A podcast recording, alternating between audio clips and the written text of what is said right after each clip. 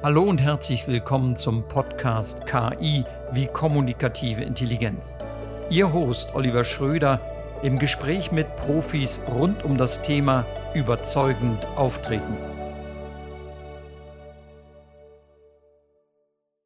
Und damit begrüße ich ganz herzlich Marie Lampert äh, in Frankfurt am Main. Marie ist äh, unter anderem nicht nur Journalistin, sondern auch Dozentin und Trainerin am MATZ, der Schweizer Journalistenschule im CRS Rhetorik Moderation. Und sie ist die ja, Spezialistin für Storytelling. Storytelling ist ein riesengroßes Thema. Es gibt mittlerweile viele Bücher. Es wird überall im Munde geführt. Aber was ist denn das nun und was ist eine gute Geschichte und äh, wird da nicht ein bisschen mit übertrieben? Ich grüße dich, Marie. Hallo und herzlich willkommen nach Frankfurt am Main. Hallo, Oliver. Morgen. Guten Morgen, Marie. Marie, wir haben, wir leben immer noch ein bisschen in Corona, auch wenn das aller, aller äh, äh, wahrscheinlich überstanden ist, wobei das wirtschaftlich dicke Ende kommt noch. Wenn du so ein bisschen in die Berichterstattung guckst, auf die sozialen Medien schaust, äh, in, die, in, die, äh, in die klassischen Medien schaust, gab es andere Geschichten? Gab es einen, einen, einen, einen Höhepunkt überhaupt von Geschichtenerzählung? Wie hast du das wahrgenommen? Also ich fand, dass dieses Corona-Thema nochmal ganz doll deutlich macht, was der Unterschied ist zwischen einer Geschichte und einer Information oder einer Zahl. Ähm, ich habe heute Morgen die Schlagzeile gelesen, R-Wert jetzt fünfmal höher als vor wenigen Tagen. Das ist eben keine Geschichte. Das sind Zahlen und die müsste man erklären und ausfüllen. Geschichten, die mir nahegegangen sind, waren ganz kleine, die gar nicht so viel mit Medien unbedingt zu tun haben. Ähm, in der Anfangszeit ähm, des Shutdowns habe ich mit einer Freundin telefoniert, deren Mutter im Altersheim ist, die da nicht raus durfte, allenfalls einen Spaziergang alleine machen. Und meine Freundin Barbara hat mir erzählt, dass ihre Mutter kein Toilettenpapier mehr hatte und dass sie dann sich getroffen haben in einem Waldstück. Barbara hat sozusagen konspirativ eine Rolle Klopapier dabei gehabt und ihrer Mutter gebracht. Das ist so eine kleine Geschichte, wo ich finde, die Absurdität der Situation, das Krasse und auch, auch das Elend, was da drin steckt. Also, dass da eine alte Frau allein in ihrem Altersheim ist keinen Kontakt haben soll, vor allem nicht zu Kindern und Enkeln. Und dass man dann noch so eine konspirative Übergabe von Klopapier organisiert. Ähm, das war für mich unglaublich eindrücklich. Und wenn ich jetzt professionell drauf schaue, dann kann ich sagen, was, was da dran so, so eindrücklich ist, ist vor allem, dass ganz viele Elemente aus dieser kleinen Episode für alle von uns vertraut sind. Und man sich also, damit identifizieren kann, quasi mit dieser Geschichte und ähm, äh, auch diese Corona-Zeit nochmal verarbeiten kann. Also man kann eigentlich nur hoffen, dass es viele Geschichten gibt, die uns nochmal nachdenklich stimmen über das, was und wie wir letztendlich agiert haben in dieser Krise. Genau, genau. Also das ist, wenn ich jetzt über Storytelling allgemein spreche, immer die Frage, finde ich einen Anknüpfungspunkt für mein Publikum, für meine Zielgruppe, dass es für die gleich anschaulich und auch eben sinnlich, emotional erfahrbar wird, worüber ich spreche. Jetzt gibt es ja, ähm, man könnte schon fast sagen, so ein äh, Übertreiben von Geschichten. Alle erzählen, du musst Geschichten erzählen in allen Kommunikationsabteilungen, Journalisten erzählen Geschichten. Äh, die Bücher sind voll mit, was macht denn eine gute Geschichte aus? Ich frage dich, was macht denn eine schlechte Geschichte aus? Eine schlechte Geschichte wirkt konstruiert. Das heißt, ich merke, die Figur, die mir vorgeführt wird, denn also erzählen geht immer über Figuren, über Personen. Wenn ich merke, diese Figur wird künstlich konstruiert, sie verhält sich nicht natürlich äh, und ich kann nicht nachvollziehen, warum sie sich bewegt oder warum sie handelt, wie sie handelt. Ähm, müsste jetzt gerade überlegen, ein schlechtes Beispiel erzählen. Ähm, also viele Geschichten jetzt speziell im Kontext von Unternehmen, da wird ja dann ausgestaltet wie ein CEO oder ein Handelnder, ein Manager ähm, getrieben ist von dem Wunsch, die Kundschaft glücklich zu machen. das ist sowas. Ähm, das ist nicht präzis genug. Also das müsste man wirklich in der persönlichen Biografie nachvollziehbar machen. Mhm. Was treibt ihn? Es reicht nicht zu sagen, ähm, er will das Beste für seine Kunden. Also das ist genau das Klischee, das Blasse, was einfach überhaupt nicht verhebt. Viele Leute tun sich schwer, erstaunlicherweise schwer, Geschichten zu finden. Wie finde ich, wenn ich ein Thema präsentieren will, wenn ich eine Rede halten muss, wenn ich öffentlich auftrete, wenn ich die kleine Tischrede mache, den kleinen Toast ausspreche, wie finde ich denn eine Geschichte? Äh, ohne dass jemand jetzt tausende Bücher und tausende Kreativitätstechniken drauf haben muss. Wie findet man eine gute Geschichte? Mein Weg ist, und so vermittel ich das auch, ähm, wir müssen, wir müssen, wir sollen, wir dürfen aufmerksam sein für das, was uns berührt, was sich uns einprägt. Also das, das, was mich berührt, das kann ich weitergeben. Ähm, und wenn ich, also so, so ein Gefühl von angerührt sein, eben wenn ich dieses Bild dieser alten Dame, die da sich im Wald mit ihrer Tochter trifft und ein Klopapier in Empfang nimmt, ähm, das, das hat auch mit mir zu tun, das kann ich übertragen auf meine Situation. Und wenn ich jetzt im Bereich von Unternehmenskommunikation ein Beispiel sagen soll, ähm, es gibt diese Fahrradtaschen, diese Regentaschen, die man ähm, aufs Fahrrad schnallt.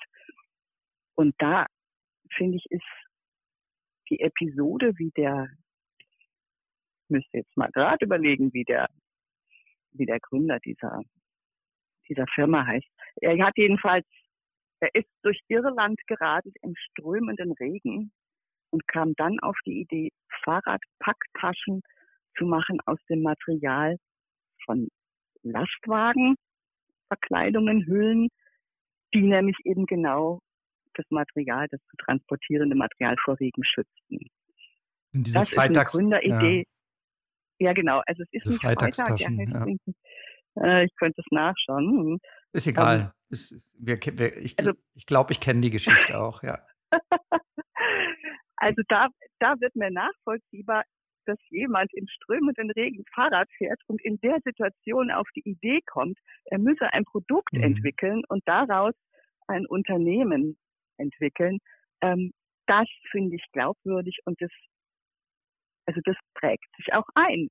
Es prägt sich unter anderem deswegen ein, weil wir alle schon im Regen völlig durchnässt Fahrrad gefahren sind und fanden, dass das irgendwie nicht so schön ist. Also halten wir nochmal fest, eine Geschichte muss mich selber stark berührt haben und sie muss es schaffen, dadurch starke Identifikationsmuster eigentlich bei meinem Publikum, bei meinen Zuhörern und Zuschauern äh, äh zu ermöglichen. Ähm, ich frage mich noch, kann man eine Geschichte sich ausdenken und erfinden, wenn sie gut erzählt ist, wenn sie auch emotionale Elemente hat, wenn sie identifikatorische Anknüpfungspunkte hat, ist es doch eigentlich egal, ob diese Geschichte je wirklich stattgefunden hat. Egon Erwin Küsch hat auch Reportagen geschrieben, die es nicht gab. Also am Ende ist das Kriterium nicht, ob die Geschichte stimmt oder nicht. Das stimmt. Die Frage ist, die entscheidende Frage ist, ist die Geschichte plausibel? Also stellt sich der Zusammenhang, den sie ja herstellt, auch im Kopf meines Zuhörers, meiner Zuhörerin oder Zuschauerin ein. Ähm, meine Erfahrung ist aber, dass die meisten Leute sich viel leichter damit tun, sozusagen die wahren Geschichten glaubwürdig zu erzählen, als konstruierte. Also mhm. das, es braucht eine Meisterschaft, würde ich sagen. Und wenn ich jetzt als Journalistin spreche, dann gibt es da ja die üblen Beispiele, wo Leute sich auch Geschichten ausgedacht haben und als Recherchen verkauft haben. Ja, gibt es ein großes ähm, Blatt in Deutschland, ne? Fängt mit S an und hört mit Spiegel auf. genau. Ähm, aber ähm, meine Empfehlung wäre immer, im eigenen Erfahrungsschatz zu suchen, weil die Wahrscheinlichkeit, dass es funktioniert, dass es glaubwürdig ist, deutlich höher ist. Ist denn eine kleine Begebenheit, über die ich äh, rede, weil sie bei mir was ausgelöst hat, weil sie aufgefallen äh, hat, äh, ist, weil irgendetwas bei mir ausgelöst wurde, ist eine kleine Begebenheit denn auch eine Geschichte, eine Begebenheit, die ich in 1,30 erzähle oder in einer Minute? Ja, na klar. Eine Geschichte ist nicht an eine Länge oder an ein Format gebunden. Das kann auch was ganz Winziges sein. Ähm, ein Kollege von mir hat mal getitelt, als es um das Rheinwasser ging. Wie sauber ist der Rhein? Ähm, der Lachs schwimmt jetzt wieder bis Basel.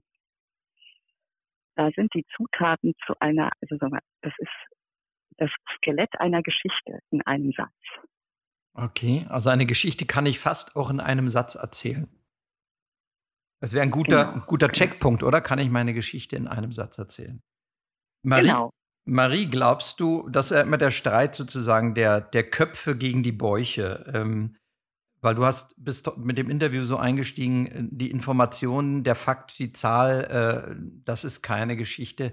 Ähm, am Ende braucht es wahrscheinlich aber dennoch beides. Es braucht die harten Fakten, es braucht die Zahlen, es braucht die Argumente und es braucht die Geschichten, erst in diesem Zweiklang, Dreiklang, Vielklang entsteht was Gutes in den Köpfen und in den Herzen der Zuschauer. Würdest du dem zustimmen oder braucht es da eine Ergänzung?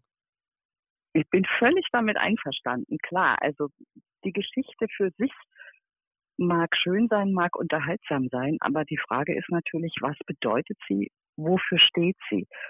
Ähm, wenn wir ein ganz bisschen Kommunikationstheorie anschauen.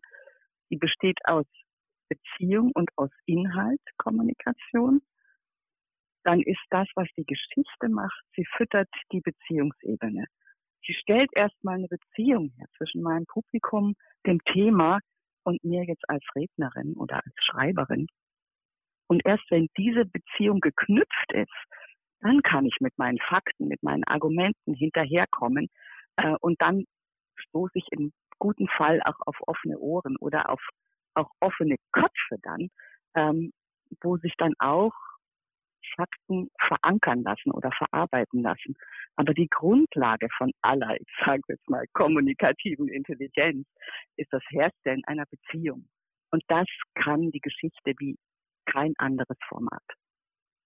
Das äh, waren schöne Abschlussworte, Marie. Ich danke dir herzlich. Ähm, ich hoffe auf gute Geschichten von dir, von vielen anderen und dass äh, die um uns herum alle auch gute Geschichten suchen, finden und sie erzählen, denn sie bereichern unser Leben. Ich wünsche dir viel Erfolg weiterhin. Ich glaube, dein Buch ist in der fünften Auflage. Äh, das jetzt in Arbeit. Wieder, die fünfte ist in Arbeit. Die fünfte genau. ist in Auflage. Der Titel vielleicht noch für unsere Zuhörer. Wie heißt das Buch? Storytelling für Journalisten. Aber gemeint sind auch alle anderen, wenn ich dich richtig verstehe. Ja, ja, es ist allgemein verständlich. Also, viel Erfolg und vielen Dank für dieses Interview, für das ich mich herzlich bei dir bedanke. Sehr gerne. Und das war der Podcast KI, die kommunikative Intelligenz mit Oliver Schröder im Gespräch mit Profis rund um das Thema überzeugend auftreten. Vielen Dank fürs Zuhören. Bis zum nächsten Podcast an dieser Stelle.